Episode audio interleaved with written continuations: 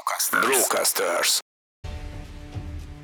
Tavaly jött egy ilyen, amikor már elértük a 70-et, hogy ez a száz az már annyira közel van, és akkor ott ráéreztem annak az ízére, hogy elég sok kapu fog kinyílni, hogyha elérjük a 100 milliót. Én addig akarok növekedni, amíg ezt a végtelen szabadságot, amit nekem ez az ügynökség ad, azt még tudom tartani. Addig, amíg lelkes vagyok, és ugye, ahogy mondtátok, 9 éve kezdtem, én a mai napig pont ugyanazzal az örömmel és lelkesedéssel ülök neki minden nap, minden kampánynak. Van bennem egy nagyon erős késztetés arra, hogy visszaadjak valamennyit a szakmának. Nagyon szeretek oktatni, szervezett keretek közt, meg nem szervezett keretek közt is, és szerintem tök fontos, hogy segítsünk az utánpótlás kinevelésében. Én nem hasonlítésszerűen csinálom a kampányokat. Én nem olyan kampányokat csinálok, ami nekem tetszik, hanem olyat, amiről tudom, hogy működik.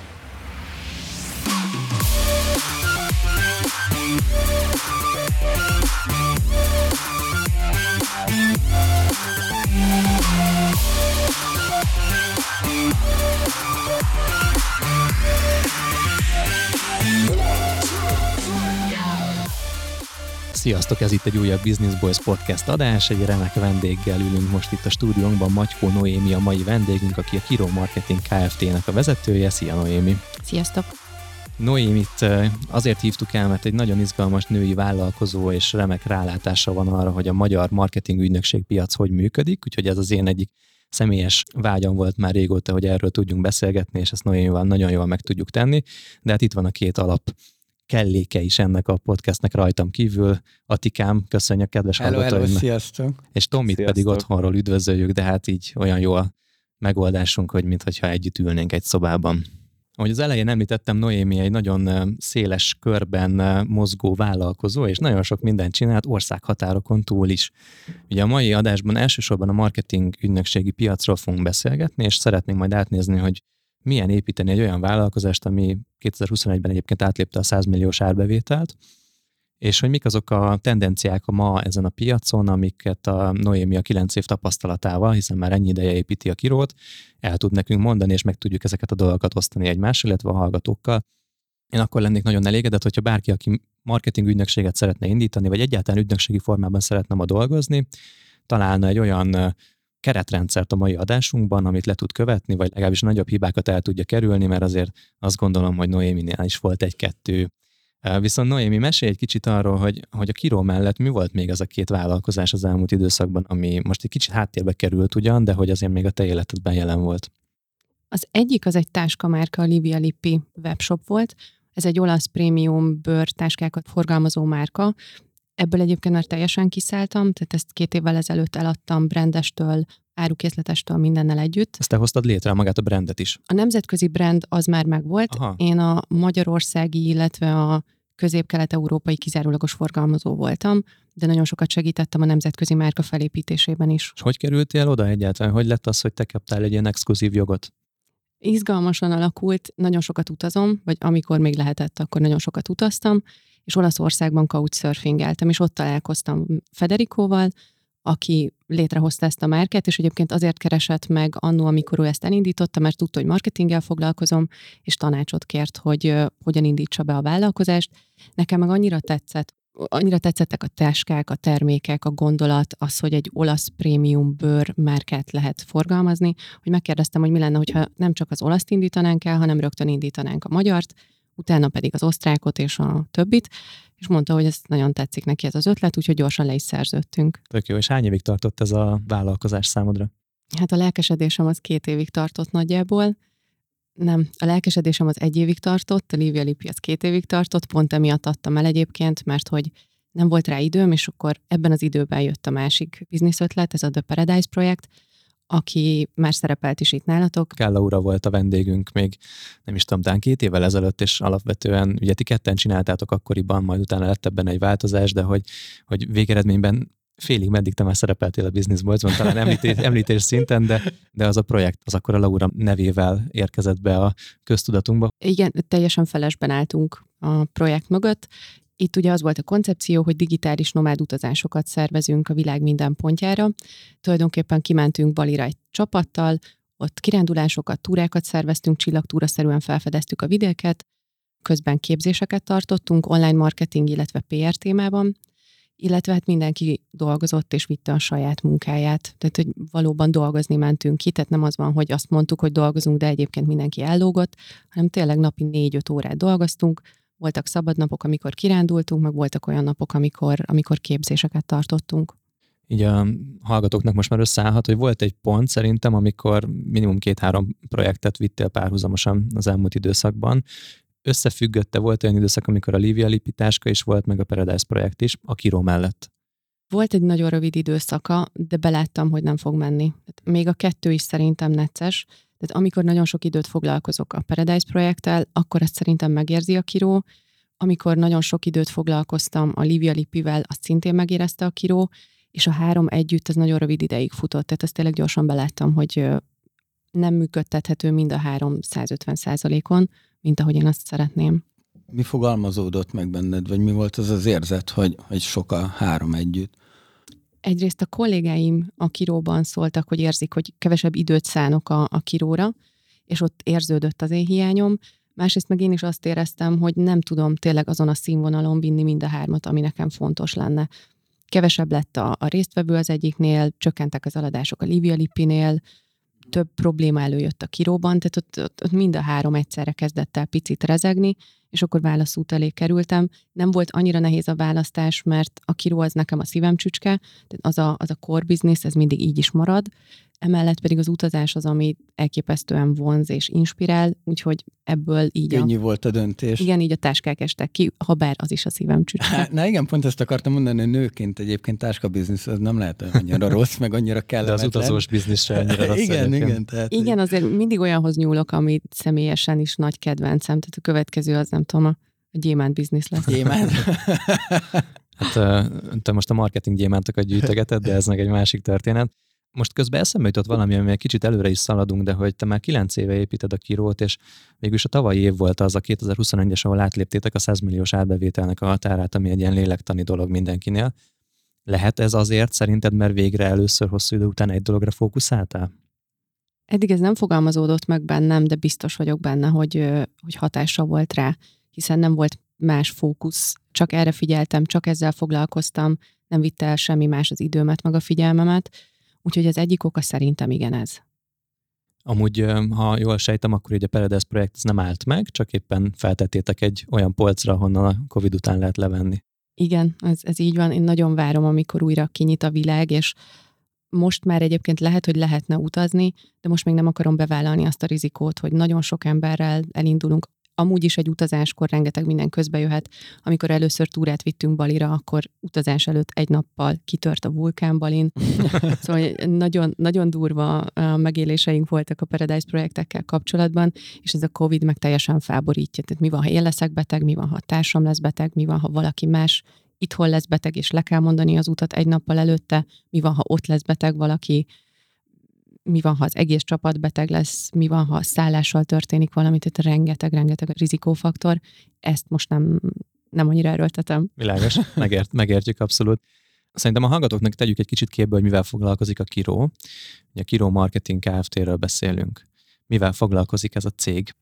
A Kiró egy online marketing ügynökség, kis és középvállalkozások online marketingjének stratégiai tervezésével és teljes kivitelezésével foglalkozunk. Tehát nem csak megtervezzük, hogy mit érdemes csinálni, hanem elkészítjük a posztokat, létrehozzuk a hirdetéseket, grafikákat készítünk, hírlevelet írunk, podcastek marketingjét visszük. Tehát akkor minden, ami egy a digitális marketingbe bele tartozik, az, az, az befér hozzátok?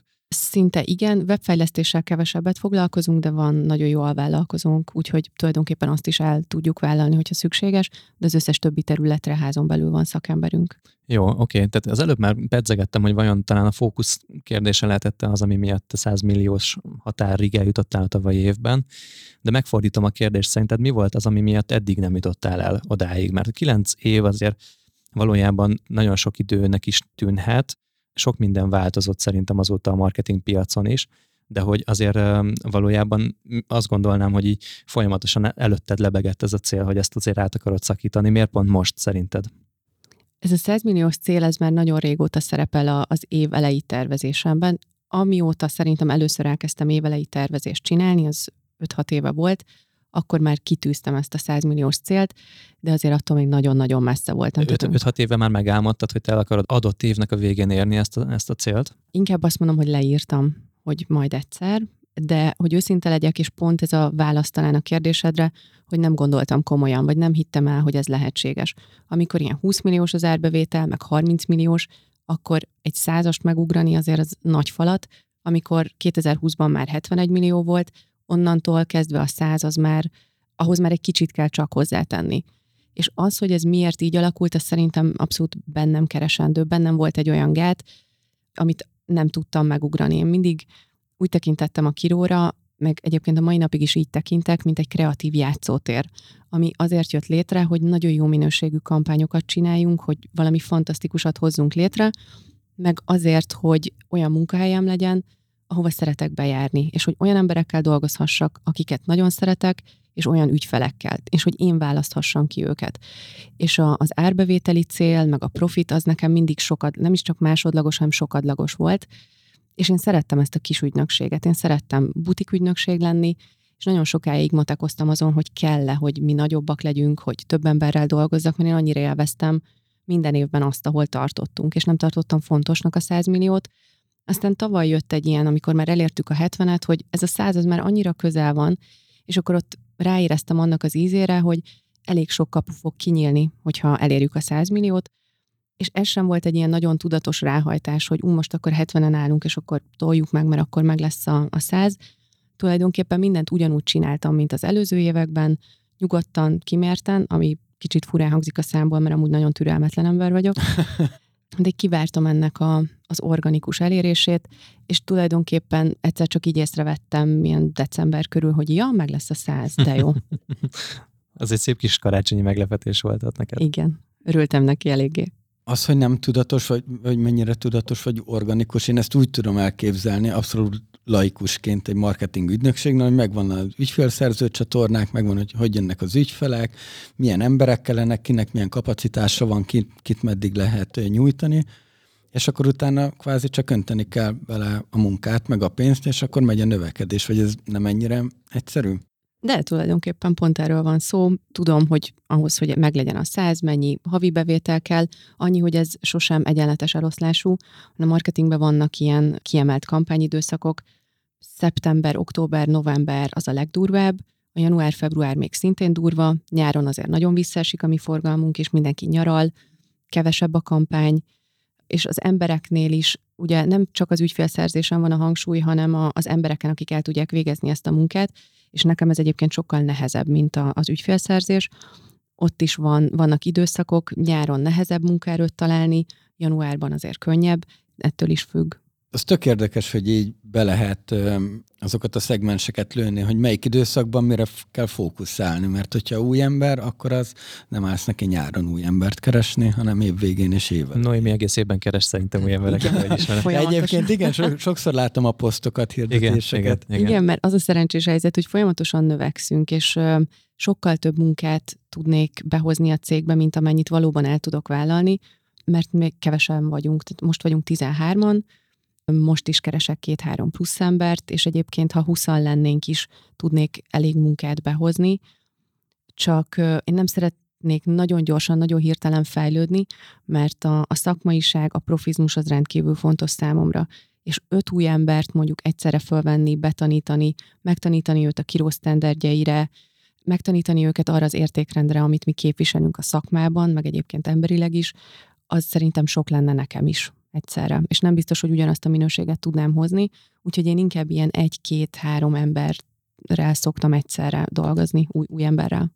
Majd beszélünk mindenképpen erről a szakmaiságról, a csapatnak, az utánpótlásnak a fejlesztéséről. Összeszedtünk olyan szempontokat, amiket majd mindenképpen át akarunk beszélni abban a szempontból, hogy hogyan tud jól működni egy marketing ügynökség. De még mielőtt odafordulnánk, légy szedjük össze, szerint, hogy szerinted mekkora a piac ez így ügynökségi szempontból. Igazából a különböző létrefokokra vagyok kíváncsi, hogy az a 13 fővel működő 115 milliós árbevételű cég, akik ti vagytok, így nagyjából így a tortában így hol helyezkedtet kell, vagy nem is a tortában, hanem mondjuk így a, ebben a, a növekedési úton, amit el lehet érni marketing ügynökségként ma Magyarországon, ott az mekkora szintet jelent, és induljunk talán így a legaljáról, hogy mik azok a reális növekedési lépcsők, lépcsőfokok, amiket meg lehet ugrani, és hol van Magyarországon a teteje ennek szerinted? Mi szerintem a közepén vagyunk most már a piacnak, és ehhez kellett ez a, ez a kilenc év. A piac az szerintem majd, hogy nem végtelen. Tehát folyamatosan jönnek az új vállalkozások, az új KFT-k, és ma már azt mondhatjuk, hogy marketingre mindenkinek szüksége van. Akkor nincs valakinek marketingre szüksége, hogyha ő maga is marketinges, vagy ért hozzá, és saját maga csinálja, de minél nagyobb egy cég, a cégvezetőknek ugye annál kevésbé van ideje a marketingre, tehát előbb-utóbb ők is kiszervezik. Úgyhogy én ezt majd, hogy nem ilyen végtelen piacnak látom.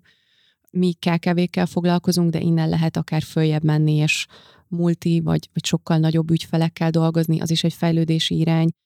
Ott van a nemzetközi terjeszkedésnek a lehetősége, tehát innen azért még nagyon sokat lehet nőni, de ugyanúgy a, a kezdő vállalkozóknak a, az egyszemélyes freelancereknek, vagy akik még most kezdenek majd ügynökséget alapítani, nekik is tökéletesen megvan a célcsoportja, és az is annyira széles, hogy én most azt látom, hogy nagy hiány van jó szakemberekben, tehát hogyha valaki ügyes és profi, akkor, akkor nagyon jól be tud lépni a piacra. Mikortól mondhatjuk azt egy csapatra, összeállt freelancerekre mondjuk, hogy ez már egy ügynökség? Vannak-e olyan kritériumok, amik meghatározzák azt, hogy valaki ezt mondhatja magára szerinted? Bevallom őszintén, én erre a kérdésre nem tudom a választ. Nagyon sokat szoktunk erről beszélgetni ügynökségi körökben is, meg freelancerekkel, és szerintem ez egy nagyon szubjektív kérdés. Én úgy látom, hogy ha egy ügynökségben vannak rendszerek, vannak szabályok, és tudja azt valaki biztosítani, hogy a minőség az tök mindegy, hogy én csinálom meg, vagy a kollégám ugyanolyan magas, akkor ott már beszélhetünk ügynökségről akkor, hogyha ez néhány ember társulása, akik jönnek, mennek, most éppen ráérnek, két hét múlva nem elérhetőek, mert nyaralni vannak, vagy nincs kedvük ezzel foglalkozni, akkor, akkor én azt még nem mondanám ügynökségnek. Tehát én, én a szakmai kritériumot tenném föl. Neked nyilván, hogyha ez csak egyéni vállalkozók társulása, az, az jogilag még nem, nem egy társas vállalkozás. Akár ez is lehetne egy kritérium szerintem elég jól belőttük, vagy sikerült akkor így meghatároznod, hogy, hogy valójában az a lényeg, hogy van egy központi rendszer, van egy minőségi elvárás, ami egy standard dolog, és az ügyfelek azt remélhetik, hogy mindig ugyanolyan lesz, és mindig olyan minőség lesz, és az egész egy vállalkozási formában egy, egy valamilyen fajta struktúrában működik. Ha jól értem, akkor gyakorlatilag ez, a, ez, a, ez, a, ez az alapkritérium. Igen, de ez az én véleményem. Tehát ha megkérdezünk erről egy ö, freelancert, akik közösen dolgoznak, ő lehet, hogy tök mást fog erről mondani, mert máshogy látja ezt a piacot. Na és akkor a teteje mondtad, hogy középen vagy, ez a most 115 milliós árbevétel, 13-an vagytok. Mi az, ami Magyarországon így a csúcskategória a marketing ügynökségek terén szerinted, akár árbevételben, akár méretben? Hát ugye tudjuk, hogy vannak olyan ügynökségek, ahol milliárdos árbevétel van, és 50-60-80 fővel is dolgoznak, akár ez, ez a szint is lehet, meg ugye a nemzetközi piac az meg szintén megint csak végtelen. Utána lehet csatlakozni egy nemzetközi ügynökséghez magyar lábként, ilyenre is van példa. Én nem szeretnék majd ennyire nagy lenni, azt, azt már tudom. Aha, hol van az a szám, amit mondjuk így idén beírtál az Excelnek a végére? Kicsit el vagyok csúszva az idei tervezéssel, úgyhogy még sehol nem, nem lőttem be számokat, meg nem is számokat akarnék belőni, én addig akarok növekedni, amíg ezt a végtelen szabadságot, amit nekem ez, a, ez az ügynökség ad, azt még tudom tartani. Addig, amíg lelkes vagyok, és ugye, ahogy mondtátok, kilenc éve kezdtem, én a mai napig pont ugyanazzal az örömmel és lelkesedéssel ülök neki minden nap, minden kampánynak, leszámítva egy-két napot, amikor ki vagyok, de, de alapvetően én minden nap flowban tudok dolgozni. És amíg ez működik, és amíg megvan ez a szabadságom, amíg azt csinálom, amit szeretek, addig szívesen csinálom, addig növekszek, és ez a növekedés, az, azt érzem, hogy ebben a szakmában egy picit elvárás is, mert ha egy ügynökség stagnál, akkor ez nagyon gyorsan tönkre tud menni. Tehát, hogy nem arról van szó, hogy én minden áron folyamatosan fejlődni akarok, egyszerűen a piac hozza magával, hogy ahhoz, hogy egyre jobb embereim legyenek, vagy sőt, ahhoz, hogy egyre jobb kampányokat tudjunk csinálni, egyre nagyobb ügyfelek kellenek, ahhoz egyre jobb emberek kellenek, ahhoz egyre több pénz kell, ahhoz új eszközöket kell használnunk, mind az online marketingben, mint technikailag, és ehhez kell a fejlődés. De azt mondod, hogy van egy szint, ahova már nem akarsz fellépni. Tehát valójában, hogyha beütöd a fejed ebbe a virtuális plafonba, akkor onnantól a stagnálás vár, nem? Nem, ott az exit van, nem?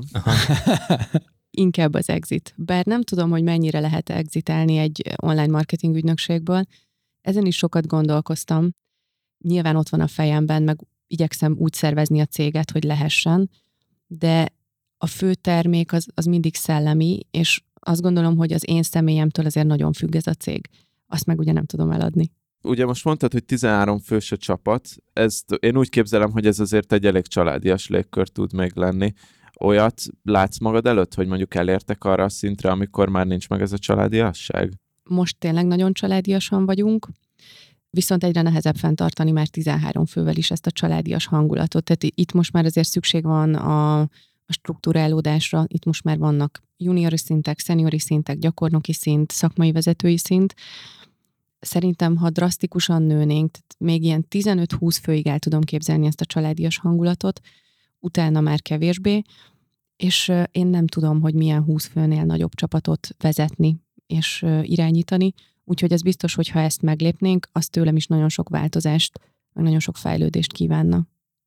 Igen, azért kérdezem, mert valahogy én úgy, úgy gondolom, vagy úgy látom, hogy pont en, ezen a határon vagytok, viszont azt is mondtad, hogy azt láttad, hogy a 100 millió, vagy így fél, fél szóval említetted, de nekem megragadta a fülemet, hogy ez a 100 millió forintos szint, ez úgy láttad, hogy kapukat nyithat meg, vagy nyitott meg, hogy itt mire gondoltál, hogy ez, ez miben különbözik ez a szint ahhoz képest, mint mondjuk korábban? Egyrészt ilyen nagyon gyakorlatias példát tudnék mondani, vannak olyan üzleti közösségek, amikhez 100 milliós árbevétel fölött lehet csatlakozni.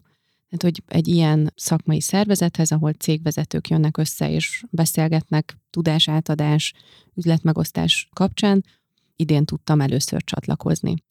Ez az egyik. A másik pedig vannak olyan nagyobb cégek, akiknél elvárás, hogy nem dolgozhatnak nagyon kis ügynökséggel, van olyan, ahol az is elvárás, hogy nemzetközi ügynökséggel dolgozhatnak, meg az is, hogy bizonyos létszámú ügynökség fölött, vagy bizonyos árbevételű ügynökség fölött. Tehát most már nagyobb tenderekre hívnak meg minket, most már nagyobb cégek is észreveszik, hogy a piacon vagyunk és létezünk, úgyhogy nagyjából ilyesmire gondoltam. Ez érdekes. Ilyenekről én meg nem is hallottam korábban, pedig amúgy tök logikus. Ez azért izgalmas, mert tényleg annyira sok marketing ügynökség van már a piacon, hogy így egy logikus elvárás szerintem így a megrendelő oldalról is, hogy legyen egy szűrési szempont, mert hogy valójában, amit mondtunk, hogy mindenki mondhatja magáról azt, hogy marketing ügynökség, és bárhol mondjuk van egy CEO, az nagyon jól el tudja adni azt, hogy mindenre képesek vagyunk, de hogy valójában van egy mögötte csapat, ami ezt meg tudja csinálni, az szokott általában a szempont lenni, és a, az árbevétel, a rendszerek, a csapatnak a mérete, az egyéb referenciák azok meghatározzák azt, hogy lehet-e bízni egy marketing ügynökségben.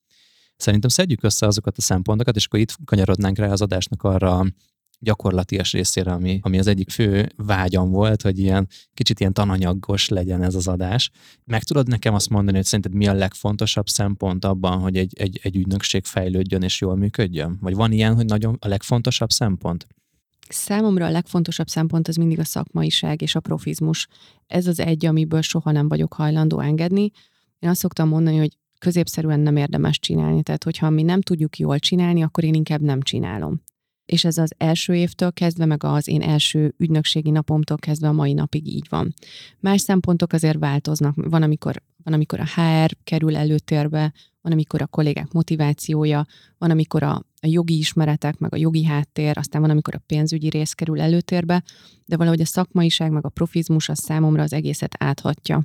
Hogyan lehet egy ügynökségben szerinted egy elvárható, magasan tartott szakmai színvonalat megtartani? Hiszen mindenhonnan jönnek a piacról emberek, van, aki pályakezdőként érkezik meg, és elvileg a te tudásoddal azonosítják a céget is valamennyire, hiszen te, te publikálsz, te jelensz meg előadásokon. Hogyan tudod a te tudásodat mégiscsak elvárni a saját kollégáitól? Az egyik egyébként szerintem nem feltétlenül követendő példa az az, hogy a, a mai napig szinte minden anyag, ami kimegy a cégből, az átmegy az én kezemen. Igen, ez, ez elég rosszul hangzik. igen. ez, um, ez egy bizonyos szintig tartható akkor, igen. Igen, um, ez a nagyon szenior és már nagyon régóta velem dolgozó kollégákra ez nem igaz, de akik egy-két, még három éve vannak ott a cégnél, náluk minden anyagot átnézek, vagy így szúrópróbaszerűen azért megnézem. Pont ezért, amit mondtál, mert hogy nagyon sokan velem azonosítják a céget, meg az én tudásomat várják el minden anyagban, amit csinálunk. A másik viszont ez a folyamatos képzés. Tehát nálunk mindig képzések vannak, folyamatos ellenőrzési rendszer, nem csak én csekkolom a, a többieknek a munkáját, hanem így párokba vagyunk rendeződve, és egyébként amiket én írok és én csinálok, azt is ellenőrzi valaki. Tehát van egy ilyen plusz korrektúra kör. Mernek szólni? Mernek, uh-huh. és el is Fontos. várom, hogy ellenkezzenek, hogyha olyan, és beszéljük meg, tehát én sem vagyok minden tudó. Uh-huh. Meg én is hibázok. Ugye azért van egy kis rálátásom ugye a marketingre, és én azért azt érzem, hogy valahol a marketing egy kicsit ilyen szubjektív téma is egyben. Tehát, hogy, hogy nagyon nehéz eldönteni egy kampányról az adott pillanatban, hogy az azért jó, mert én jónak érzem, mert hogy az én stílusom alapján, vagy az én tapasztalatom alapján az jó lesz, vagy pedig tényleg végeredményben jól is tud teljesíteni, és ideális esetben azért az embernek van annyi tapasztalata, hogy egyszer már fel tudja előre mérni azt, hogy ami belülről jó is, az egyébként majd teljesíteni is fog, de hogy mindig ezt keresem, hogy hogyan lehet ezt leírni, és megtanítani, és átadni valakinek, és elvárni valakitől, hiszen a te belső működésedet akarod elvárni valójában. Az igaz, amit mondta, hogy a marketing szubjektív, de azért vannak nagyon objektív szempontjai is. Mi minden, amit csinálunk, az adatelemzésen alapul, azon a szinten, ahol mi ezt most, Tomi, már most, most kezdett érdekes lenni az adása, Tomi. Nagyon jó. Na, igen, most igen, fel igen. a Tomi. És amúgy arra nem, nem tudom, emlékszel Tomi, de én az egyik Persze. első képzéseden ott voltam. Jó, akkor ezt Adinak írtam privátba, hogy vegye fel a kérdéslistára. Csak poénból írtam, de akkor behozhatjuk, hogy hogy az úgy hangzott a kérdés, hogy az a 2014-es adatlabor képzés, amin ott voltál, miért változtatta meg a cégeteknek a teljes működését? miért volt vízválasztó? miért volt vízválasztó? Mi, miben segített a 100 milliós bevétel elérésében? Egyébként most viccelődünk de ezzel, de tényleg nagyon fontos volt, mert tudtuk mi előtte is, hogy az adatok fontosak, de hát, hogy ez, ez, ez, ez ugye a nagyok játékszere, és hogy KKV-nak most milyen adatai vannak, de az egyik legnagyobb versenyelőnyünk a mai napig az az, amikor elmondom egy ügyfélnek, hogy én nem hasonlítésszerűen csinálom a kampányokat, én nem olyan kampányokat csinálok, ami nekem tetszik, hanem olyat, amiről tudom, hogy működik, mert nézem az analitikákat, elemzem a számokat, és megnézem, hogyha egy piros képet teszek ki, akkor azzal mi történik, hányan kattintanak rá, hányan kattintanak át, mit csinálnak a weboldalon, hogyan, hogyha ugyanezt egy másik színű képpel teszem, akkor mi történik. Tehát tök mindegy, hogy nekem mi tetszik, és ezt szoktam mondani az ügyfeleknek is, ahol, amikor néha pislognak ezen, hogy nem az kell, hogy nekem tetszen valami, sőt nem az érdekel, hogy neki tetszik-e. Az a lényeg, hogy az ő vásárlóinak tetszik, és hogy hatékony, tehát hogy vásárolnak-e, vagy, vagy konvertálnak-e. De akkor vegyük ezt, a, ezt az elemet, tehát az adatalapú döntéshozatal marketingben. Mondjuk ezt egy ilyen tételnek, ami a szakmaiságotoknak az egyik ilyen alapköve. Ezt hogyan lehet standardizálni és megtanítani házon belül? Mi, mi, mi a hordozója ennek? Ezt dokumentumokban tudod átadni, vagy ez egy belső képzések formája ez? Vagy hogy kell azt látnom, hogy azt, amit te most itt elmondtál és megtanultál a, az adatelemzés pápájától, azt te utána el tudod joggal várni a kollégáitól is? Minden rész, amit mondtál, az így van, tehát vannak belső képzések, és van nagyon-nagyon sok dokumentumunk, amiben ezt leírjuk. És tovább megyek, nem csak az ilyen nagyon fontos dolgok, mint a milyen adatokat elemzünk és hogyan. Egyébként a Google Data Studio-ban minden ügyfelünkhöz tartozik report, amit havi szinten elkészítünk és elküldjük az ügyfeleknek, de azt mi heti szinten, ha kell, akkor napi szinten csekkoljuk, és minden kollégának ki van adva, hogy ezeket az adatokat folyamatosan figyelje, mert az egy dolog, hogy csinálunk tök jó posztokat, meg azok szépek, de ha nem hatékonyak, akkor a mi munkánk összességében nem hatékony. De nálunk nem csak ezek vannak rögzítve, hanem rögzítve van például az, hogy hogyan írunk üzleti levelet, hogy hogyan fogalmazunk az ügyfeleknek, hogy hogyan írunk tárgymezőt, hogy hogyan nevezzük el a fájlokat úgy, hogy az egységes legyen, hogy minden anyag, amit kiküldünk a, az ügyfeleknek, vagy egymás közt küldözgetünk, az egy kirófejléces sablon alapján készül, mindenhol ott van az arculatunk, minden megjelenésünkben ott van a logó, hogy ami poszt kimegy a mi saját oldalunkra, az is arculatos legyen, ja és hát tökéletes helyesírással igyekszünk működni, vértizad mindenki a cégnél emiatt, meg egyébként a sablonok miatt is, és ha majd ezt meghallgatják, akkor szerintem lehet, hogy fognak szídni egy kicsit, mert ezekben nagyon szigorú, szigorú vagyok, mert ha ez mindig ugyanúgy megy, és mindig ugyanolyan profi szinten működik, akkor a működésünknél is sejthető, hogy minden más is, amit csinálunk, az ennyire profi. Egy kicsit a, a Mekihez tudnám hasonlítani, akárhol a világban bementek, nagyjából ugyanaz az ízvilág, vagy nagyjából ugyanúgy vannak azért összerakva a szendvicsek, és tudod, hogy mit kapsz és ez hozza a profizmust. Nálunk is tök mindegy, hogy melyik kolléga csinálja az adott munkát, ugyanazt a profi színvonalat kapja az ügyfél. Aztán persze nem akarok álszent lenni, azért nálunk is vannak hibák. Van olyan kolléga, aki egy-egy témával mondjuk nehezebben boldogul, de alapvetően nem szokott olyan lenni, hogy ha az A ember csinálja, akkor az ügyfél rettentően elégedett, ha meg a B ügyfél, akkor meg káosz az egész. Tehát tudunk a sok standardizáció miatt egy, egy fix minőséget hozni. Említetted ennek a standardizációnak az egyik eszközét, mint a belsős képzések, meg egy másikat talán, hogy a, a tiszta elvárások, sőt, még talán egy harmadikat is, hogy, hogy ilyen párokban dolgoztok, de van, van még valami egyéb eszköze annak, hogy ezek a standardek meg legyenek, és akkor mindenki tudja, és végig tudja követni, vagy most első nekem egy checklista jut eszembe, de gondolom ennél összetettebb egy ilyen rendszer. Amúgy, Kérdezem ezt naívan. Amúgy simán checklistáink is vannak, van, ami Wordben, vagy ilyen tök egyszerű Google Drive-os rendszerekben működik, és igen, a checklista is például egy ilyen eszköz, mert van olyan, hogy mindenki, vagy valaki nagyon jól tudja, hogy miután mi következik, de mondjuk egy lépést kifelejt. Pont egy SEO-zott blogcikk megírása kapcsán van 10-15-20 olyan szempont, amit így végig kell járni egymás után, és hogy ezen ne kelljen folyamatosan gondolkozni, és újra és újra kitalálni azt, amit egyszer már kitaláltunk nagyon profin, és ezeket a checklistákat, belső képzéseket, saját rendszereket egyébként folyamatosan tökéletesítjük, és nagyon sok időt foglalkozunk azzal, hogy legyen egy majdnem tökéletes állapot, Nyilván tökéletes soha sincsen, és nem akarok maximalizmusban tetszelegni, de ezeket folyamatosan tökéletesítjük, és utána ezeket ne kelljen újra és újra produkálni, hiszen az egy csomó időt elvesz, meg egy csomó hibázási lehetőséget hagy a rendszerben.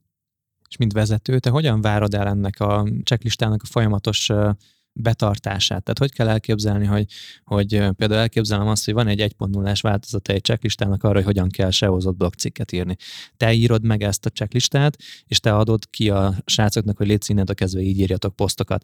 De hogyha változik ezen valami, akkor utána felhívod a figyelmüket arra, hogy, hogy innentől így kell csinálni, és innentől kezdve az elvárás is megváltozik velük szemben, vagy ez hogy néz ki? Nem mindig én csinálom ezeket az anyagokat, mindig az készíti, aki a témában a legjobb specialistája annak az adott területnek, de minden ilyen anyagot én is átnézek, és igyekszem hozzáadni a saját tudásomat is.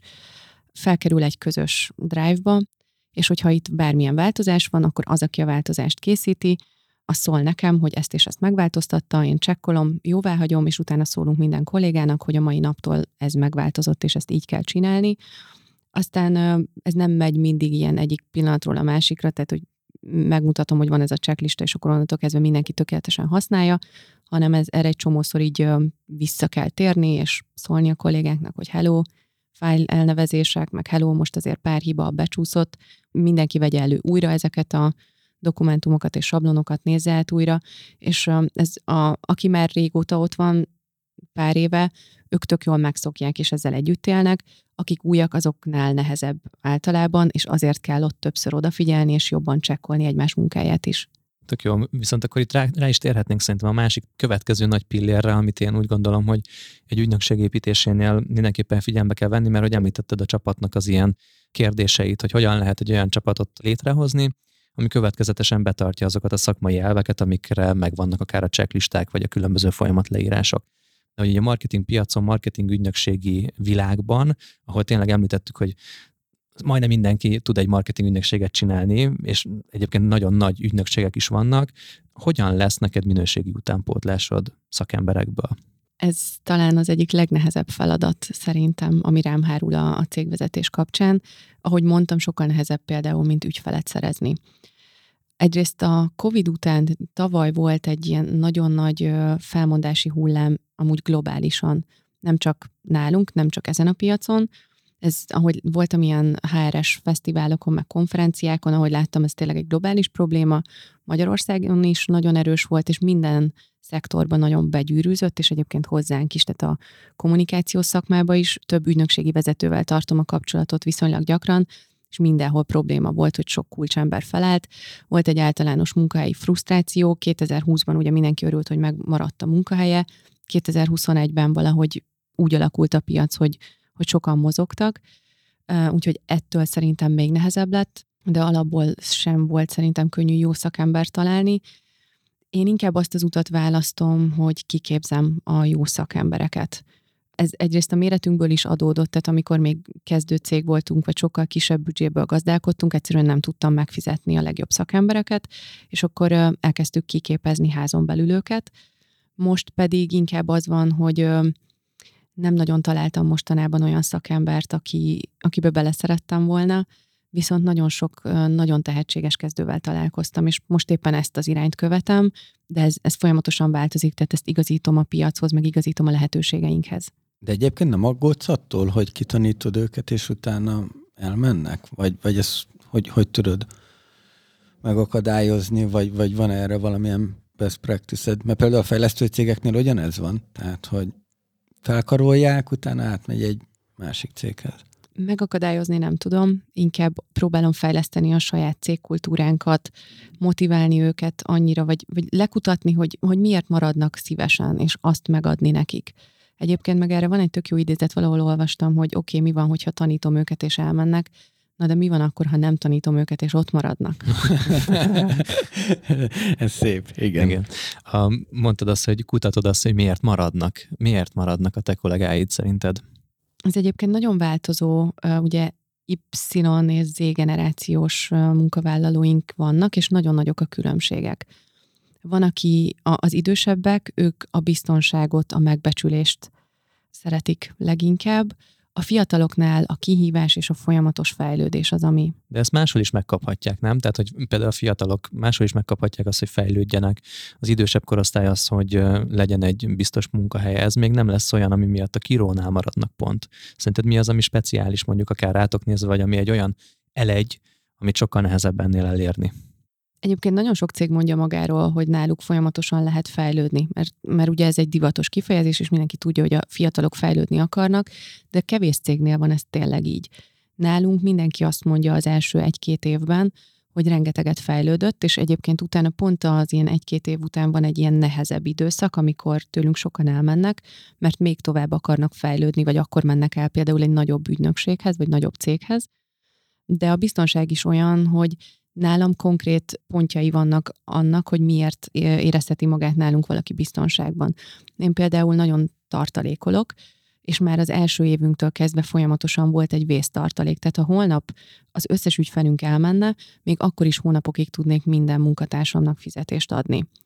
A korona idején, amikor ugye nagyon nagy elbocsátási hullámok voltak, nálunk is egy hét alatt elment a bevételek 50%-a. Tehát tényleg otthon ültem, és vettem fel a telefonokat, amikor mondták le a szerződéseket, vagy szóltak az ügyfelek, hogy nem tudnak fizetni bizonytalan ideig, és akkor is egy célkitűzésem volt, hogy ne kelljen elküldeni senkit a munkavállalók közül.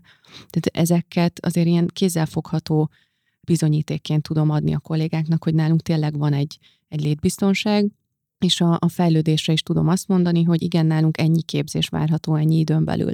De ezen túl szerintem, ami hozzánk hozza az embereket, és nálunk tartja, az a kirónak az értékrendje, amit nagyon szigorúan veszek, és az első pillanattól kezdve ez így maradt. Például az egyik az etikus működés. Én nagyon figyelek arra, hogy szabályosan működjünk, nálunk mindenki be van jelentve, mindenki annyira van bejelentve, mint amennyit kap. Nálunk nincsen feketézés, minden ügyfél szerződéssel, számlával működik. A marketing folyamatokat is etikusan próbáljuk megtenni, biztos, hogy hallottatok róla, hogy hát igen, a marketingesek hazudnak, meg azért persze vannak ilyen marketinges technikák, meg befolyásolni akarjuk az embereket.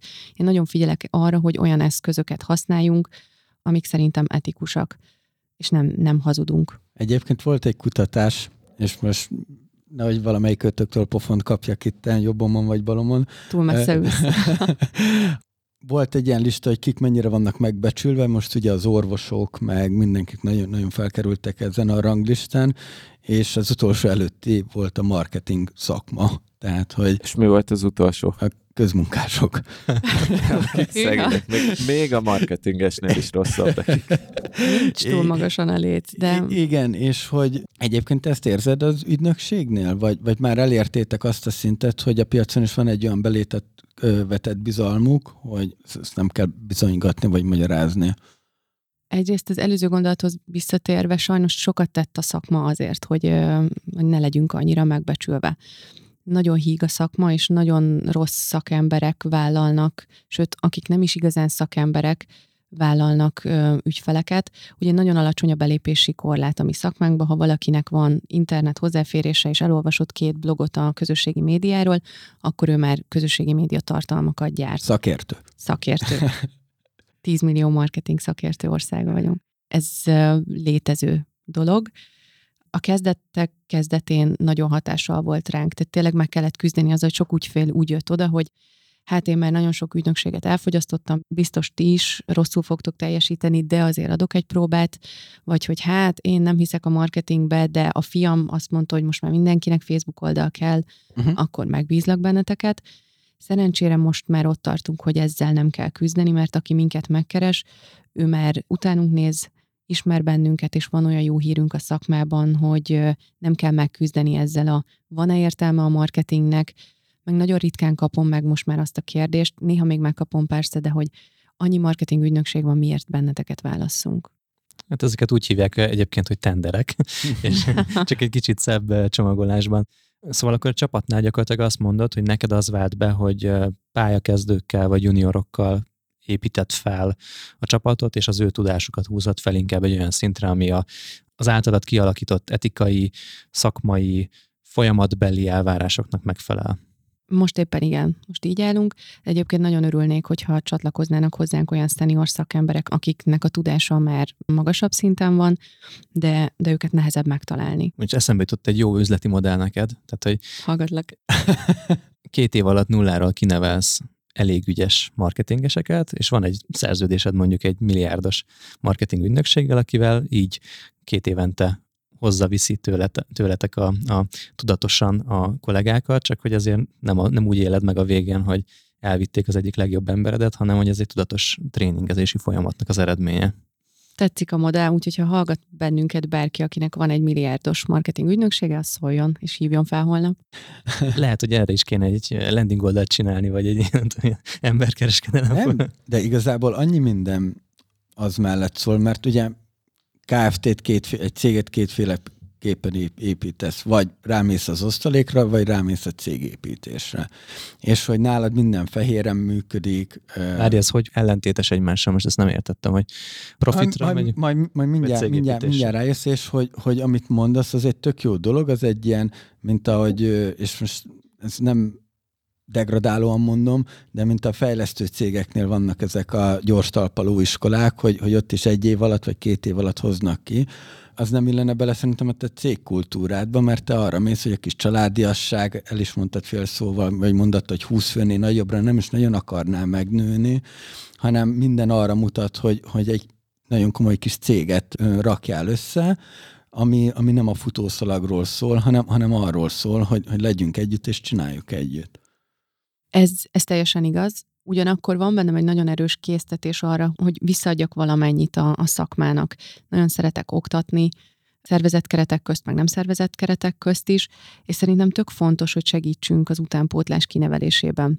És ehhez meg az Adi ötlete is tök jó, meg amúgy is sokszor gondolkozom azon, hogy hogyan lehetne még több, még jobb szakembereket képezni. Úgyhogy uh-huh. ez meg egy másik irány, nem zárkóznék el előle, meg úgy tényleg érdekel a téma. Mert egyébként én azt látom, hogy neked ez a szép magyar szóval USP-d, hogy ki tudod nevelni ezeket a fiatal és később fiatal még, de már egyébként ügyes és tapasztalt marketingeseket. Tehát, hogyha, hogyha ez az erősséged, akkor lehet, hogy erre kell majd fókuszálni, de ez nyilván egyébként a, általában a cégépítésednek is a motorja. Másik oldalról meg a szűk keresztmetszete, ahogy nézem, mert hogyha te nem tudsz kellő mennyiségű új embert kinevelni, és a csapat még alkalmatlan arra, hogy saját magát nevelje, vagy a új belépőket egy másik ember nevelje ki, akkor nem tudsz ügyfeleket vállalni, vagy, vagy növekedni ügyfélszerzésben. Pontosan. És erre van egy konkrét példám. Tavaly év végén megkeresett bennünket egy nagyon nagy nemzetközi cég, és meghívott minket a tenderére, és még egy picit úgy is éreztem, hogy akár el is indulhatnánk rajta, de aztán rájöttem, hogy túl kevesen vagyunk, és túl sok még nálunk a kezdő ahhoz, hogy egy ilyen tenderen egyáltalán elinduljunk. Tehát fontos, hogy legyenek azért ne csak kezdő emberek a, a csapatban, hanem mindig legyenek mediorok és szeniorok, és azért nálunk most sokat beszéltünk a kezdő embereknek a képzéséről, de legalább annyi szenior, medior és szenior ember is van, mint amennyi kezdő. Az meg azért fontos, hogy a színvonal azért az ne csökkenjen, mert nyilván, ha valaki kezdő, sokkal erősebben kell briefelni, sokkal több ideig tart javítani az ő munkáit, tehát neki kell egy-két év, hogy eljusson arra a szintre, hogy nagyon jó minőségű marketinget tudjon letenni az asztalra. Emellett fontos, hogy legyenek folyamatosan szenior szakembereink is, és ö, nagy figyelmet fordítok a, a kezdők képzésére, de legalább olyan sok idő megy el szerintem a szeniorok keresésére és motiválására és ott tartására is. Hogyan szerzel új kollégákat? Milyen módok vannak. Azt tudom, hogy hirdeted sokszor ezeket a pozíciókat, mert a Facebookon rendszeresen látom, meg a, meg a LinkedIn-en, de milyen, milyen, milyen módok vannak, és mi az, ami beválik neked általában? Leginkább egyébként tényleg a hirdetések. Ezen a területen kevésbé szeretem az ajánlást, mert nagyon ritka az, hogy olyan nagyon erős szakmai ajánlást kapok. Tehát az, hogy valaki szól, hogy fú, figyelj, az unokatesó munkát keres, és amúgy tök ügyes, aztán kiderül, hogy egyébként soha életében nem kezelt még Facebook oldalt, az nem szakmai ajánlás. Tehát, hogy soha nem került még be hozzánk azért valaki, mert ismert engem, vagy az ismerős ismerőse. Volt olyan, hogy a volt osztálytársam ajánlotta az unokatestvérét, viszont ő is keresztül ment azon a kiválasztási folyamaton, mint ahol minden, mint amin mindenki más, tehát próbafeladatot kellett neki csinálni a többet, interjúzott, több körös interjú volt, és utána, miután megbizonyosodtam róla, hogy az összes jelentkező közül ő a legtehetségesebb, így bekerült. De nem azért, mert mert ismertem az unokatesóját, vagy a, az anyukáját. Uh-huh. És mi van még? Milyen módok? Tehát van a hirdetés, vannak a, a volt osztálytársak, és milyen módon lehet még érdemes, vagy milyen módon tudsz még jó minőségű kollégákat bevonni a csapatba? Nálunk nagyjából ez a kettő az, ami működik. Aha. Egyébként a, az egyik nagyon jó csatorna, még azt kifelejtettem, a, az, hogy én oktatok az eltén, korábban a műegyetemen is az egyik szakkollégiumban oktattam, és ott azért ez egy nagyon-nagyon jó kreatív hub, ahol lehet tehetséges, nagyon lelkes fiatalokat találni. Most is van két olyan kollégám is, akit úgy ismertem meg, hogy a tanáruk voltam. Tök jó. Úgyhogy ez egy, ez egy jó mm, módszer. Tök jó, egyértelműen látszik, hogy nálatok ezen múlik, hogy, hogy mekkorára tudtok nőni, vagy hogy egyáltalán akartok ennél még sokkal magasabbra nőni. És egyébként valójában neked így szerintem a, a márkádnak is az egyik ilyen nagyon fontos eleme a te személyed, az, hogy te milyen tudással bírsz, milyen ismertségű vagy a piacon, és azért nagyon sok olyan dolgot láttunk nálad az elmúlt egy-két évben, ami erre szolgált. Én azt gondolom, hogy elég tudatosan, hogy te szem előtt legyél, és a szakmaiságodat tud építeni a közösség irányába is. Mesélsz nekünk egy kicsit arról, hogy mi az taktikád, vagy van-e stratégiád arra, hogy a kirót és a, akár a saját nevedet előtérbe helyezd, vagy öregbítsd? A kiróra van stratégia, minden évben készül egy online marketing stratégiánk, vagy egy, egy üzleti terv, azon belül egy marketing stratégia, ami nálunk 90%-ban ugye online, az nagyon tudatos. Tehát ott megvan, hogy mennyi blogcikket írunk, hogy milyen posztokat készítünk, hogy mennyi hirdetést indítunk. Minden évben van valamilyen termékfejlesztésünk, nálunk ugye a termékek azok a szolgáltatások, tehát a PPC, vagy a hírlevél, vagy a most éppen idén a a podcast kommunikáció és az employer branding az, amin dolgozunk, hogy egy eladható terméket készítsünk belőle. A személyes márkaépítésemre azért nem mondható el, hogy tudatos. Az egy picit úgy érzem, hogy adhok jellegű, az mindig attól is függ, hogy éppen mennyi energiám van ezekre, de, de nagyon szívesen megyek oktatni, vagy konferenciákra előadni. Rettentően sokat írok, nagyon szeretek cikkeket írni, videókat azért kevésbé, gondolkozom egy podcast elindításán én is, aminek még azért nagyon az elején vagyok, úgyhogy ez azért ez nem tudatos, de ahol lehet, és ahol azt érzem, hogy jól érezném magam, és szakmailag jó közegbe kerülnék, azokra a meghívásokra szívesen igent mondok. Hát akkor köszönjük, hogy eljöttél a Business Boys-ba, mert innen, innen már úgy távoznak általában a vendégeink, hogy rengeteg megkeresést kapnak utána, ezt egyébként komolyan mondom. Telen? Tehát, hogy van aki, van, aki évek után is meséli, hogy még mindig jönnek a lídek, még mindig jönnek a megkeresések, úgyhogy hát ez erre számít, csak akkor légy szíves. Szuperül hangzik, majd küldök visszajelzést, hogy hogy alakult. De szerinted egyébként a márka, vagy a vezetőnek, a CEO-nak a, az ismertsége, az mennyire egy kulcsfontosságú tényező abban, hogy egy ügynökség sikeres tudjon lenni? Nagyon. Nálunk a, az ügyfeleim 70%-a az ajánlásból érkezik.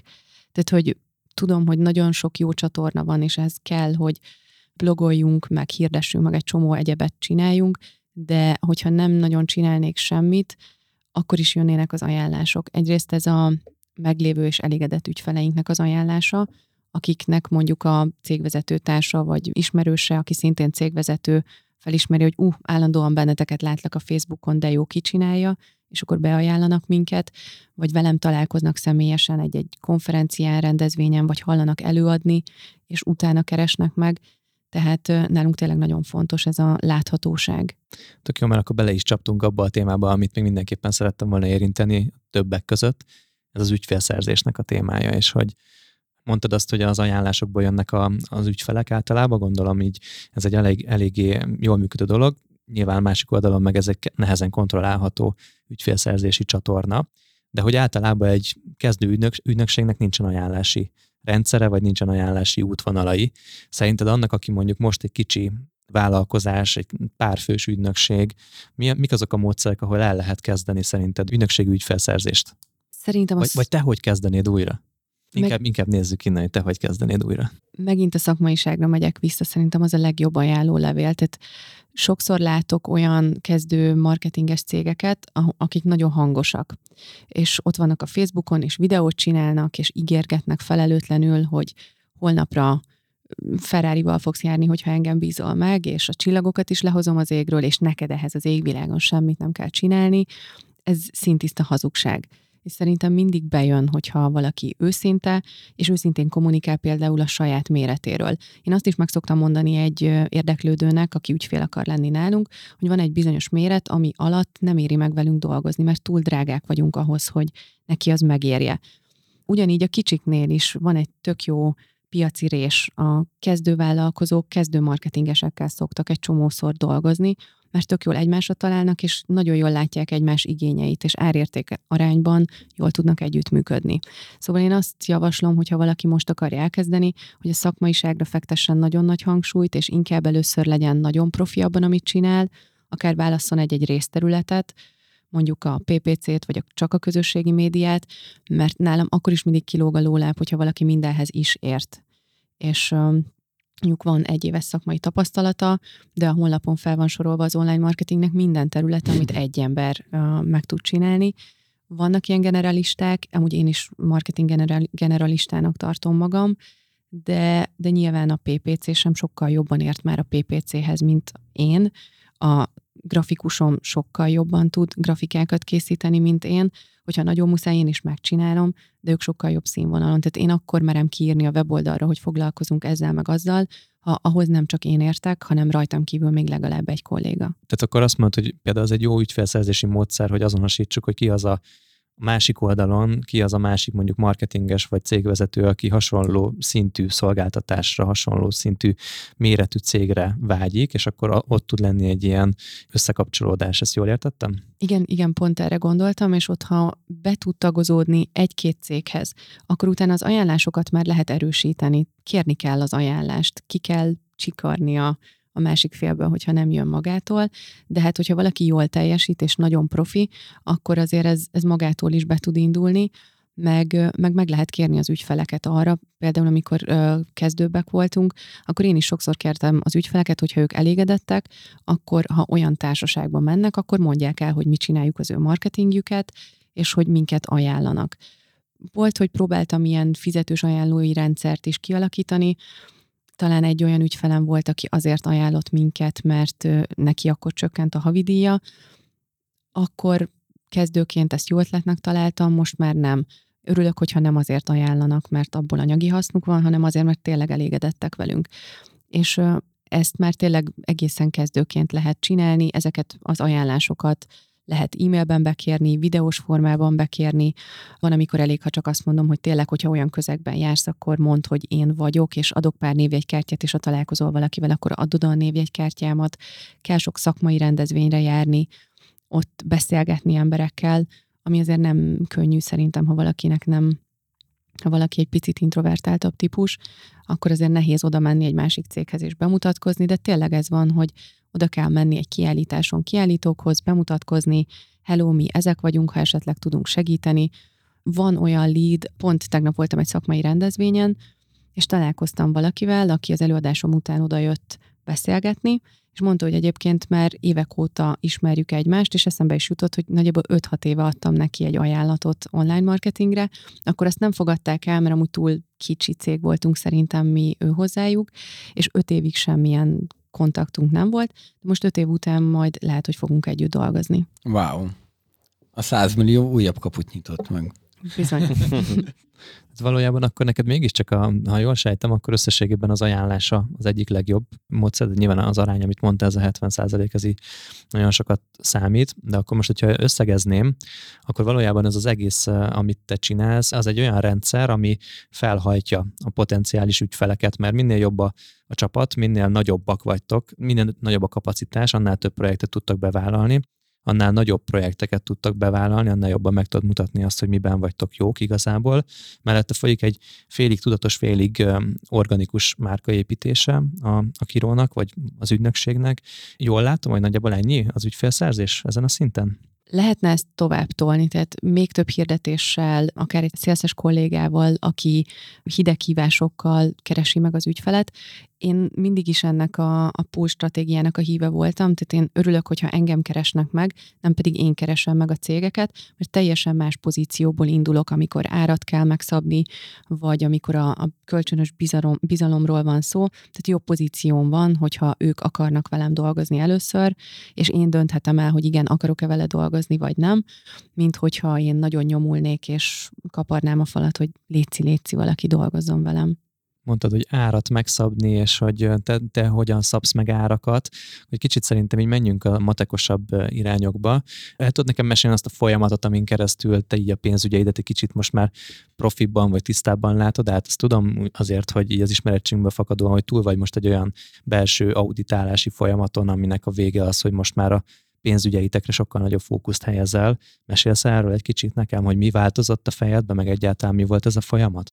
Hát az enyhe kifejezés, hogy ez egy audit volt, mert ez egy egészen egy évig tartó folyamat volt, ahol én egy nagyon tehetséges pénzügyi kócsal minden héten csütörtökön egy három-négy órát meetingeltem, és teljesen újra húztuk a, a pénzügyi riportálásomat tulajdonképpen, tehát a, a riportálás változott meg, sokkal több mindent figyelek, sokkal részletesebb adatokat elemzek, figyelem, hogy honnan jönnek be a bevételek, hogy mire költünk részletesen, melyik emberre mennyi pénzt költök, adókra mennyit, a, bevételeim milyen forrásból jönnek, sokkal tudatosabb vagyok, tehát látom, hogy mire megy el a pénz, vagy mi az, amire irreálisan sokat költök például.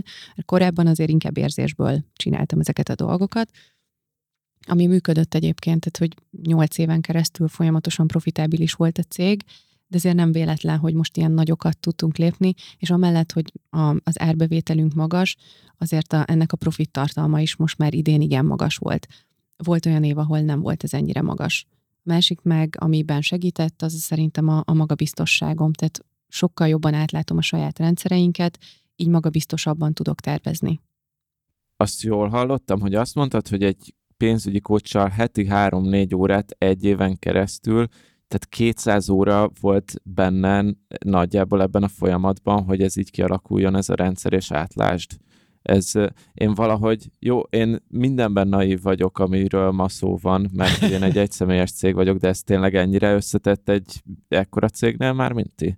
Mondasz néhány példát, ami megmutatja ennek az összetettségét, hogy mi, mikre jöttetek rá? Annyiban módosítom, hogy nem tudom, nem január 1-én kezdtük, hanem ilyen február-márciusban, és akkor volt egy nyári időszak, amikor egy csomó hetet kihagytunk, de azért egy tényleg egy több hónapos folyamat volt. Igen, én például ezt úgy képzeltem, mielőtt ezt mondtad, hogy ez egy nagyjából ez egy kétszer-három órás folyamat lehet egy cégnél, de akkor ezek szerint ennél azért egy kicsit több. Lehetett volna egyébként, meg lehetett volna úszni ilyen röviden is.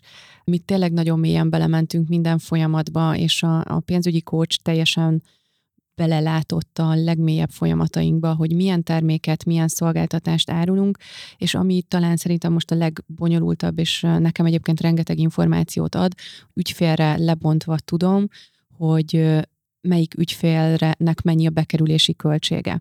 Az a marketing tevékenység, amit neki folytatunk, hogy hírlevelet írunk, hogy PPC-zünk, az nekem tizedes jegyre pontosan megvan, hogy 6235 forint ment el márciusban erre az ügyfélre.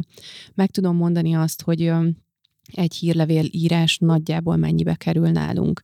Tehát tudom a, a költségeimet is nagyon jól számolni, ezért tudom a, a profitot is számolni, meg ugye a központi költségekre sem volt egy teljesen jó számom. Nagyon sok olyan központi költségünk van, mint az iroda, a kávé, az internet, a különböző szoftverek, a csapatépítők, a képzések, a, a könyvek, amiket vásárlok, és ezek is csak így érzésből voltak helyretéve, és most külön van szedve minden költségem, hogy mennyit költök saját marketingre, mennyit költök a kollégák motiválására, mennyit költök ugye adókra, meg kevésbé szeretett költségekre, és ez egy csomó-csomó olyan infót ad, amiről előtte csak így sejtésem volt, és volt, ahol a sejtésem azért majdnem hozta a valóságot, de azért volt olyan, ahol nagyon-nagyon meglepődtem. Pozitívan, meg negatívan is. És hogy ez visszahatott az árazásotokra is? Tehát amikor mondjuk megláttál, hogy valami ennyi meg ennyibe kerül, akkor azt beépítetted az árba? Abszolút. Kiderült, hogy volt olyan szolgáltatásunk, amit túl olcsón adtam, és hónapok óta veszteségesen ment, de mivel nem láttam át a, a teljes struktúráját, meg a költségszerkezetét annak a terméknek vagy szolgáltatásnak, ezért nagyon olcsón adtam. Volt olyan termék, amire azt mondom, hogy már nem is nagyon erőltetem, aztán persze kellett meghozni olyan döntéseket, hogy igen, ez a termék ez nem éri meg, például a, a blogírás ilyen, amiből nem tudnánk megélni, tehát annak a profit tartalma nem túl magas, viszont tök fontos, hogy komplexen tudjuk kiszolgálni az ügyfeleket, és akkor tudunk integráltan, teljes körűen szolgáltatni, hogyha abban benne van a, a blogírás is. Tehát annak a elmaradt profit tartalmát mondjuk be kell építenem egy másik szolgáltatásba. Én abszolút ezt látom amúgy, hogy, hogy amikor valaki elkezd tisztába kerülni azzal, hogy milyen költségei vannak az egyes szolgáltatásokon, az valójában átvált egy idő után egy a sales rendszer részévé. És uh, nekem most ez a tapasztalatom, hogy ugye a podcast gyártásban elkezdtem összeszedni minden egyes tételt, ami beárazható, akár az ügyfél felé, vagy akár felénk, mint költség. És összejött egy olyan díjkalkulátorom, amiben azt hiszem, hogy talán a podcast gyártásnak körülbelül száz faktorát írtam össze, hogy mi mennyibe kerül. És tényleg, de hát nyilván most nekünk is vannak olyan dolgok, ami nem, a, nem az csupán, hogy, hogy egy podcastot elkészítünk, hanem egy előkészítő, meg egy lezáró szakaszban is e, dolgozunk, és mindennek van egy bekerülési költsége most már az én fejemben, és nagyon durván kijött az, hogy sokkal olcsóban árasztunk projekteket, podcasteket, mint amennyit valójában szerettünk volna keresni rajta. Mert egyszerűen érzésre azt mondtuk, hogy hát ennyi jó lesz. Nagyjából ezen ennyi költségünk, ezt ennyi időben meg lehet csinálni, és akkor utána ezért valószínűleg el is fogadja az ügyfél az ajánlatot. És közben azt látom, hogy lehetséges, hogy ilyen nem tudom, 50-60-80 százalékkal alá becsültem egy csomószor azt, hogy mi az, amit ténylegesen el lehetne kérni, vagy el is kell kérni. Aztán persze az már másik kérdés, hogy a, az ügyfél elfogadja ezt a magasabb árat, de hogy valójában nekem ez is ilyen vízválasztó volt, úgyhogy azt hiszem, hogy itt eléggé egy logikában gondolkozunk.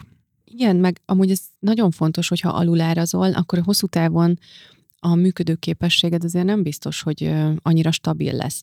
Mert hogyha nagyon alacsony áron dolgozol, akkor olyan embereket tudsz megfizetni, akik nem biztos, hogy a legtehetségesebbek, meg a legjobb képességűek, plusz a te profitod is nagyon alacsony lesz. És ezért alapvetően azért csináljuk, hogy, hogy ebben legyen profit, és hogyha éveken keresztül dolgozol, dolgozol, dolgozol, de mindig azt látod, hogy ebből nem jön ki semmi plusz, akkor azért ez nagyon demotiváló is tud lenni. Plusz én azt veszem észre, hogy ha van mellette márkaépítés, akkor az ügyfelek hajlamosak kifizetni a magasabb árat is, cserébe a profib szolgáltatásért. De a szolgáltatásomat akkor tudom fejleszteni, hogyha van miből, akkor tudok képzést venni, akkor tudok jobb embereket finanszírozni, akkor tudok csapatot építeni és motiválni a többieket, hogyha van pénzem rá. És hogyha nagyon alacsonyak az áraim, mert amúgy nem tudom, hogy mennyibe kerül nekem előállítani azt a terméket vagy szolgáltatást, akkor ez, a, akkor ez ugrik. Igen, e, de pont nem tudom, adásban beszéltünk róla, vagy valami privát beszélgetés volt egyszer, hogy kijött valami kutatás, és hogy egy cégnek az átlagos életkora valami négy-öt év. Tehát, hogy ez valahol köszönhető ennek is hogy hosszú távon nem tudnak fennmaradni, mert, mert egyszerűen nem tudják finanszírozni, vagy, vagy nem önfenntartó. Igen, és ez szerintem a, marketing ügynökségeknél meg fokozottabban így van, mert ez szerintem ilyen nagyon hullámvasút piac. Tehát vannak pontok, amikor nagyon fent van az ember, Nekünk a héten nyolc új ügyfelünk jött, és ilyenkor szárnyalunk, és mindenki boldog és motivált. Aztán jön az az időszak, amikor egyszer elmegy több ügyfél, az mindig egy nagyon erős személyes kudarc, aztán van úgy, hogy felállnak kulcsemberek, vagy történik valami változás a piacon, ami, ami alapvetően befolyásolja a munkánkat, egy Facebook változás, amikor nem tudunk úgy hirdetni, vagy LinkedIn funkciók eltűnnek, és akkor, amikor ez így begyűrűzik, és nagyon sok van, akkor az, az demotiváló tud lenni. És tényleg uh, szerintem sok marketing ügynökség van, akik pár év után feladják, mert rájönnek a cégvezetők, hogyha például freelancerként dolgoznak, és egy-két ügyfelet visznek, akkor még többet keresnek, uh-huh. mint azzal, hogy x ember próbálnak motiválni, ügyfeleket folyamatosan boldoggá tenni. Tehát, hogy azért egy, ez egy nehezített terep, és sokan, sokan feladják, amit amúgy meg is értek, hogy miért. Igen, az így durva vele gondolni, tehát hogy valószínűleg azt a pénzt, amit egy már egyébként jól működő marketing ügynökséggel profitban meg lehet keresni leadózott osztalékban, azt egy ügyes önálló működésű freelancer lehetséges, hogy meg tudja keresni. Egy bizonyos szintig, aztán persze majd utána jön az, amikor már az már sokszorosára növekszik. Hát de amikor kimaxolta a katáját, utána már több költsége van neki is. Hát igen, de kérdés, hogy hány hát, katát maxol Nem. Mert az, azért a, az emberi költségek, tehát ezt számolgattuk valamelyik adásban, vagy lehet, hogy adáson kívül szintén így hárman is, hogy van az a szint, az a bizonyos átmeneti szint, amikor a KFT-t még nem éri meg üzemeltetni. Tehát mondjuk amikor eljutsz freelancerként a katás 12 milliós határhoz, meg már KFT-ként mondjuk keresel vagy van egy 40 milliós árbevételed, a kettő között az egy ilyen halázóra, amin azért úgy túl kell lendülni, mert ott, ott nagyon nehéz úgy olyan jól kijönni, mint mondjuk egy katás freelancer vállalkozóként, és gondolom pont ez az a rész, vagy ez az a szakasz, amit a Noémi is mondott, hogy itt jönnek rá a cégvezetők, hogy akkor itt azért nem nagyon akarják ők ezzel az idejüket tölteni, hogy amúgy más embereknek keressenek több pénzt, miközben saját maguknak is kereshetnének ugyanabban az időben. Pontosan. És ez szerintem elhatározás kérdése. Én egyébként már a kezdetek kezdetén, tehát amikor a kiról létrejött, én már az első pillanattól kezdve KFT-ként működtem. Akkor is, amikor havi 20 ezer forint bevételem volt, azt hiszem az első ügyfelünk havi 20 ezer forintot fizetett, és amúgy arra tök büszke vagyok, hogy az leges-legelső ügyfelünk a mai napig ügyfél. Wow. Ez wow. Már nem 20 ezeret fizet.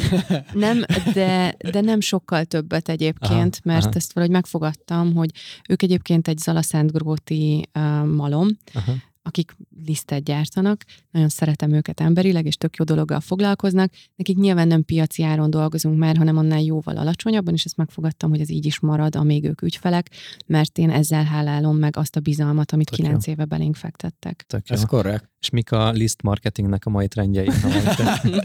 hát ne viccelj, Covid alatt mindenki saját készítésű kenyeret sütött, úgyhogy egyébként, hogyha bárki jó minőségű lisztet keres, amivel lehet kenyeret sütni, akkor a Tüske Szentpéterit ajánlom. Jó, te... jó, na ez, és akkor most már értjük, miért fogadtad el a podcast meghívást, hogy, hogy, hogy be tud tenni ezt a kis spotot az adásba. Majd Pontosan. kiszámlázzuk. Csak ezért jöttem. Kiszámlázzuk az Alaszent Gróti lisztmalomnak hogyan kell egyébként szerinted árat emelni jól? Vagy van erre megoldásod, hogyha most még kicsit így az árakhoz visszatérünk, mert szerintem pont itt mondtál egy olyan dolgot, hogy valaki már kilenc éve az ügyfeled, ott abban kifejezetten benne van az, hogy nagyon nehéz őt utána felhozni egy piaci árra. Van -e erre valami jó tapasztalatod, vagy jó tippet, hogy hogyan lehet egy, egy már évek óta meglévő ügyfélnél, vagy akár az előző évben jelenlévő ügyfélnél idei árakat elkérni? Ugye az új ügyfeleknél könnyű dolog van, ott magasabbra teszed, vagy magasabb ajánlatot küldesz ki. Már meglévő ügyfeleknél nehezebb a, az áremelés.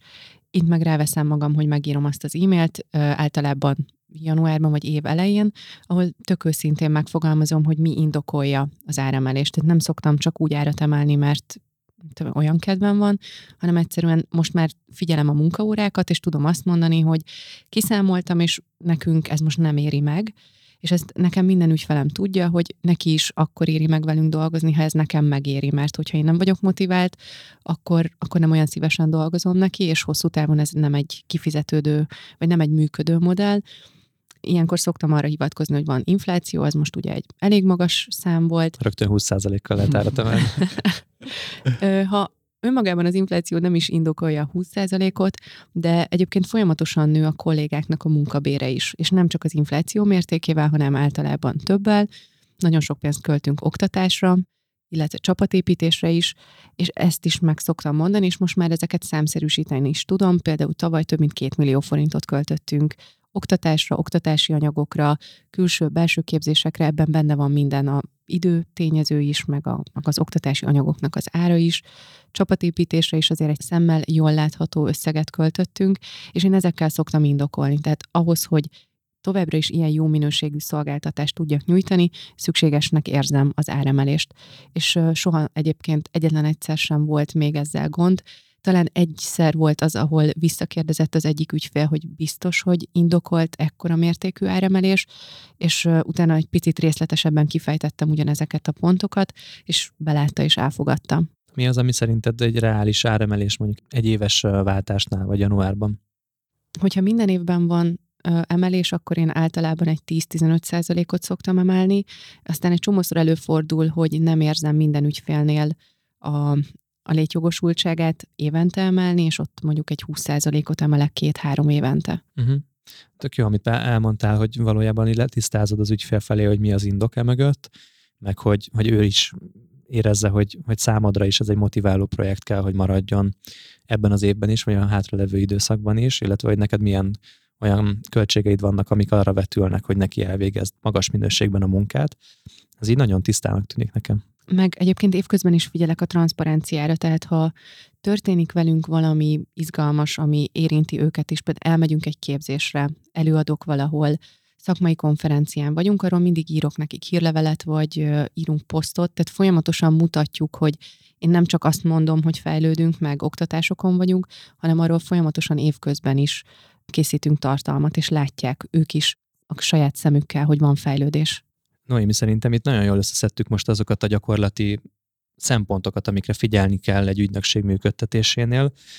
Az elején azt mondtad, hogy a szakmaiság a legfontosabb. Most azért én azt gondolom, hogy így ahhoz, hogy jót csináljunk, ahhoz kell az is ez a fajta tudatosság, ami az árazással, pénzügyi alapokkal, a költségeknek a tisztánlátásával szemben van, szóval ez, ez valahogy az egészet átitatja szerintem, hogy egy ilyen mélységű tudásod legyen arról, hogy mit mennyiért szolgáltatsz, és én azért azt gondolom, hogy neked ez a következő lépés is, így a, a, a jövő és a növekedés irányába, de te milyen új irányokat látsz magad előtt, vagy neked személyesen milyen ambícióid vannak a következő évekre, a, akár szakmailag?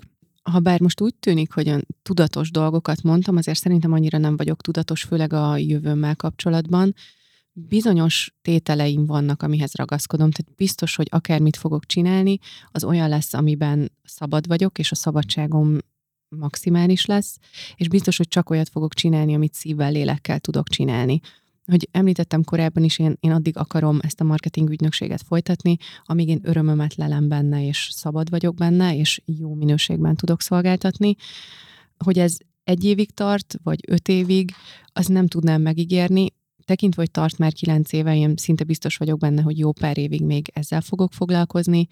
Egyébként pedig termékfejlesztésekre van ötletem, de azért olyan nagyon előre nem lehet itt tervezni, mert folyamatosan változik a piac, termékek jönnek, megszűnnek, trendek jönnek, megszűnnek, most máshová kell tenni a fókuszt, tehát folyamatosan tanulnunk kell, és új piacokat meghódítani majd. Volt korábban olyan tervem, hogy külföldre terjeszkedünk, azt most elengedtem, mert itthon is annyi potenciált látok a piacba, hogy nem érzem szükségét a külföldi terjeszkedésnek, meg ha külföldről van szó, akkor inkább ö, utazok, és, és ö, kikapcsolódok. Úgyhogy nagyjából ennyi tervem van a jövőre. És mi a helyzet a Paradise projekt jövőjével? Hát remélem folytatódik. Most arra várunk, hogy lehessen utazni biztonságosan. Egyelőre még nem látom ennek a kereteit, de hogyha ha lehet újra utazni, akkor lesz újra Paradise projekt. Egyébként az emberek már nagyon érdeklődnek, és viszonylag gyakran kapok telefonokat, meg e-maileket, hogy mikor lesz a következő utazás, mert már nagyon utaznának. Hogyha kisbabával is lehet menni, akkor, akkor vállalom. Meglepődnél, a legfiatalabb utasunk egyébként kettő éves volt, a Maura, és imádta, és mindenki imádta. Hosszú szőkehajú kislány. Oké, és Noémi, és ezek után szerinted melyik a legjobb hely az interneten? Micsoda. a Facebook zárt csoportja a Business Boysnak, úgyhogy eh, Úgyhogy mivel a Noémi is bent van, kedves hallgatókat is ösztökéljük arra, hogy ide lépjenek be, mert lehet a Noémitől is kérdezni, remélem. Igazából ez egy nagyon gonosz kis lezárása lett volna ennek az adásnak, úgyhogy Noémi, nagyon szépen köszönöm, hogy itt voltál, és a srácok nevében és a hallgatók nevében is köszönöm, és remélem, hogy sok olyan leendő vagy jelenlegi ügynökség tulajdonos is hallgatott minket, aki tanulhat ebből. Egyébként a milliárdos marketing ügynökségeket meg külön szeretnénk majd megkérni, hogy a korábban az adás valahanyadik percénél említett üzleti lehetőségre pozitívan reagáljanak. Noémi, köszi, hogy eljöttél. Jól érezted magad? Köszönöm szépen, nagyon megtisztelő volt itt lenni, és uh, imádtam. Tök jó volt a felvétel.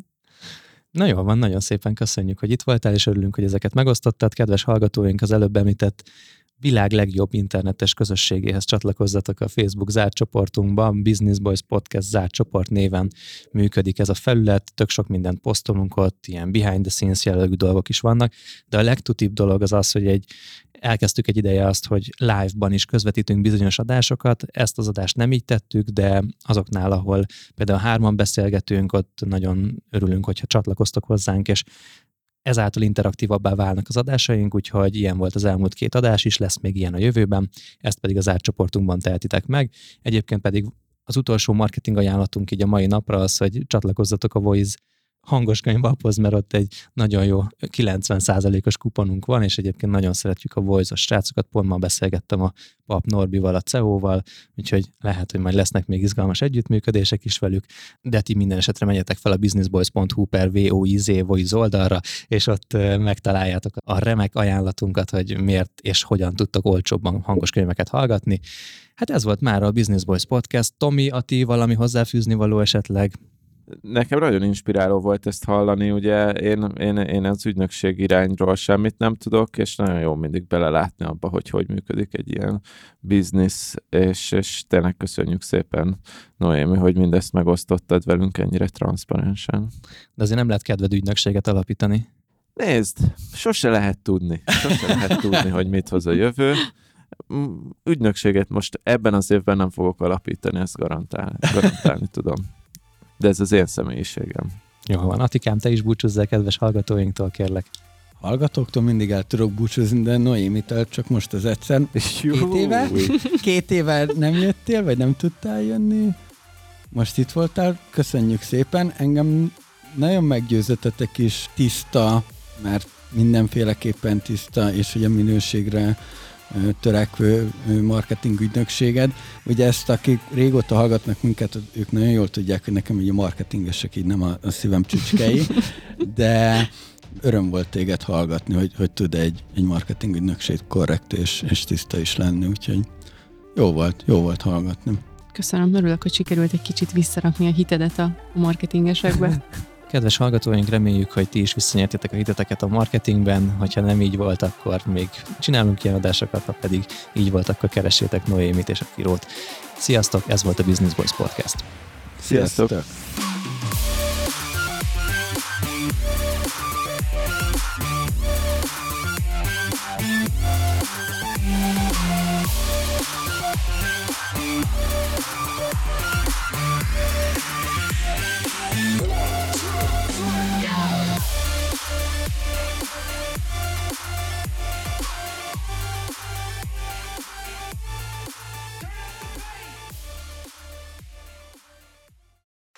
Brocasters.